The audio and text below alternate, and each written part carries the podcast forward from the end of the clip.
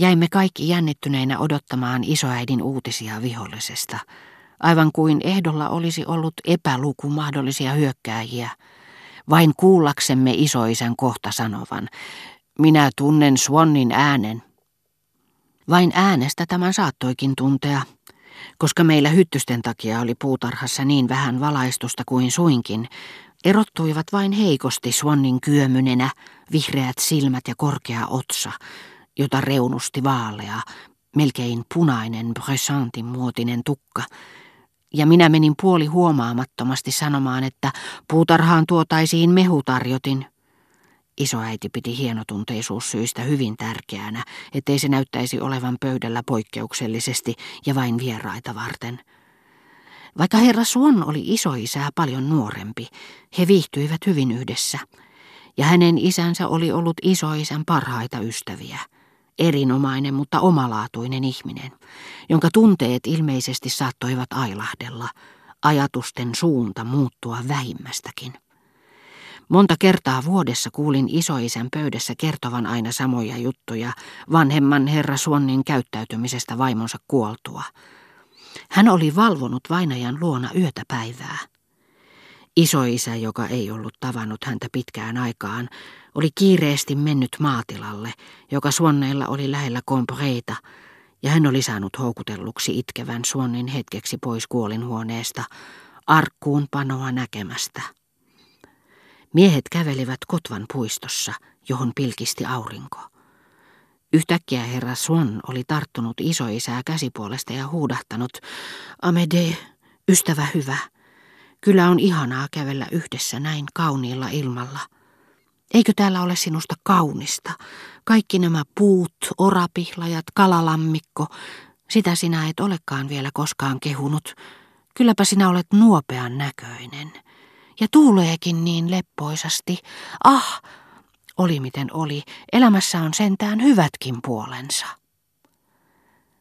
Äkkiä vaimovainaja taas muistui hänen mieleensä, ja koska hänestä kai oli liian hankalaa ryhtyä pohtimaan, miten tällaisena hetkenä oli saattanut antaa ilahtumiselleen vallan, hän tyytyi eleeseen, joka kiperän kysymyksen eteen tullen oli hänelle ominainen, sipaisi kädellään otsaansa ja pyyhki silmänsä ja silmälasinsa. Koskaan hän ei kumminkaan toipunut vaimonsa kuolemasta – mutta niiden kahden vuoden aikana, jotka vielä eli tämän jälkeen, hän monesti sanoi isoisälle, kumma juttu, minä ajattelen vaimoparkaani hyvin usein, mutta minä en koskaan pysty pitämään häntä mielessä kauan yhdellä kertaa. Usein, mutta vähän kerrallaan, niin kuin Suon vainaja, oli sittemmin isoisän lempilauseita, jota hän toisteli milloin mistäkin puheen ollen – Minusta vanhempi herra Suon olisi ollut hirviö, jollei isoisä, jota pidin tuomareista parhaana ja jonka sana, minulle laki, usein myöhemmin on saanut minut antamaan anteeksi virheitä, joita muuten olisin saattanut tuomita. Olisi aina huudahtanut, ja vielä mitä? Hänellä oli sydän puhdasta kultaa. Vaikka nuorempi herra Suon eritoten ennen avioliittoaan usein kävi meillä kompreissa, eivät isotäti ja isovanhempani vuosikausiin aavistaneet, ettei hän enää ollenkaan liikkunut niissä piireissä, joihin hänen vanhempansa olivat kuuluneet, ja että he kestitsivät talossaan kaikessa viattomuudessa kuin kunnon hotellinpitäjä, joka tietämättään ottaa asumaan kuuluisan maantierosvon, Jockey-klubin eleganttia jäsentä, Pariisin Kreivin ja Walesin prinssin likeistä ystävää, Faubourg Saint-Germainin hienostopiirien suosittua vierasta, jonka tuttu nimi Swan meillä kävi valeppuvusta. Me emme tienneet Swannin loisteliaasta maailmanmiehen elämästä mitään, osaksi sen takia, että hän oli vaitelias ja hienovarainen, mutta myöskään sen takia, että porvaristolla tuohon aikaan – oli vähän hindulainen käsitys yhteiskunnasta. Kuviteltiin sen koostuvan suljetuista kasteista, joissa jokaisella syntymästä saakka oli sama asema kuin vanhemmillaan, ja joista mikään, poikkeuksellisen uran sattumia tai odottamattoman onnekasta avioliittoa lukuun ottamatta, ei voinut irrottaa ja päästää kohoamaan ylempään kastiin. Vanhempi herra Suon oli pörssivälittäjä, poikasuonnin piti koko elämänsä ajan kuuluman kastiin, jossa varakkuus vaihteli tiettyjen tulomäärien välillä kuin veroluokassa. Tiedettiin hänen isänsä tuttavat ja niin muodoin myös hänen tuttavansa. Tiedettiin, keiden kanssa hän saattoi seurustella. Mikäli hänellä oli muita tuttavuuksia, ne voitiin panna nuoruuden tiliin, ja perheen vanhat ystävät, kuten minun omaiseni, sulkivat niiltä silmänsä sitäkin hyvän tahtoisemmin, kun herra Suon vanhempiensa kuoltua yhä kävi varsin uskollisesti meitä tapaamassa. Mutta missään nimessä hän ei olisi tohtinut tervehtiä näitä meille tuntemattomia tuttujaan, jos olisi tavannut heidät ollessaan meidän seurassamme. Jos ankarimman mukaan olisi halunnut laskea Swanniin henkilökohtaisesti soveltuvan sosiaalikertoimen, niin se olisi jäänyt hieman alhaisemmaksi kuin toisten hänen vanhempiensa veroisten pörssivälittäjien poikien, koska hän, elämäntavoiltaan vaatimaton ja antiikkiesineitä ja maalauksia ikänsä intohimoisesti harrastanut, asui nykyisin vanhassa talossa, jonne ahtoi kokoelmansa – ja jossa iso äiti olisi kauhean mielellään käynyt.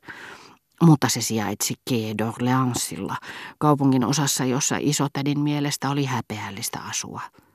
Ymmärrätteköhän te nyt varmasti taidetta? Minä kysyn vain teidän omaa etuanne ajatellen. Taidekauppiaat saattavat työntää teille vaikka mitä töherryksiä, sanoi isotäti. Hän ei tosiaan kuvitellut Suonnia mitenkään päteväksi. Ei pitänyt edes sanottavan älykkäänä miestä, joka vältti vakavia keskustelun aiheita ja oli perin proosallisen pikkutarkka ei vain silloin, kun juurta jaksain selitti meille ruokaohjeita, vaan myös kun isotädin sisaret puhelivat taiteesta.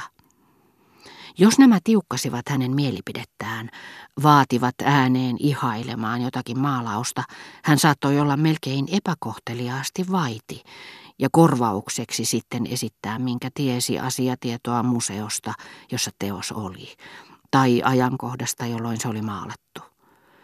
Mutta tavallisesti hän vain tyytyi meitä hauskuuttaakseen kertomaan uusimman kommelluksensa, Combreen apteekkarin, meidän keittäjämme, meidän kuskimme, aina jonkun meille tutun kanssa. Nämä jutut naurattivat kyllä isoäitiä, mutta hän ei oikein tiennyt, johtuiko se siitä, että Suon aina joutui niissä niin hassuun valoon, vai siitä, että tämä kertoi niin henkevästi. Kyllä te kanssa olette yksi, koska isoäiti oli ainoa vähän ulgaari henkilö perheessämme, hän muisti aina huomauttaa vieraille, kun Suonnista oli puhe, että jos olisi halunnut, Suon olisi voinut asua Boulevard Osmanilla tai Avenue de l'Opéraalla, että hänen isänsä oli pörssivälittäjä Suon, jolta varmasti oli jäänyt neljä tai viisi miljoonaa, mutta kun hänellä nyt oli nuo oikkunsa. Oikut, joiden isotäti sitä paitsi oletti huvittavan toisia siinä määrin, että aina kun herra Suon Pariisissa tuli tuomaan asiaan kuuluvan pussillisen sokeroituja kastanjoita uuden vuoden päivänä, ja paikalla sattui olemaan muuta väkeä, isotäti sanoi, kulkaapas herra Suon, ainako te vain asutte siellä viinihallien luona, jotta ette vahingossakaan myöhästyisi Lyonin junasta. Ja täti vilkaisi lornjettinsa yli vaivihkaa muita vieraita.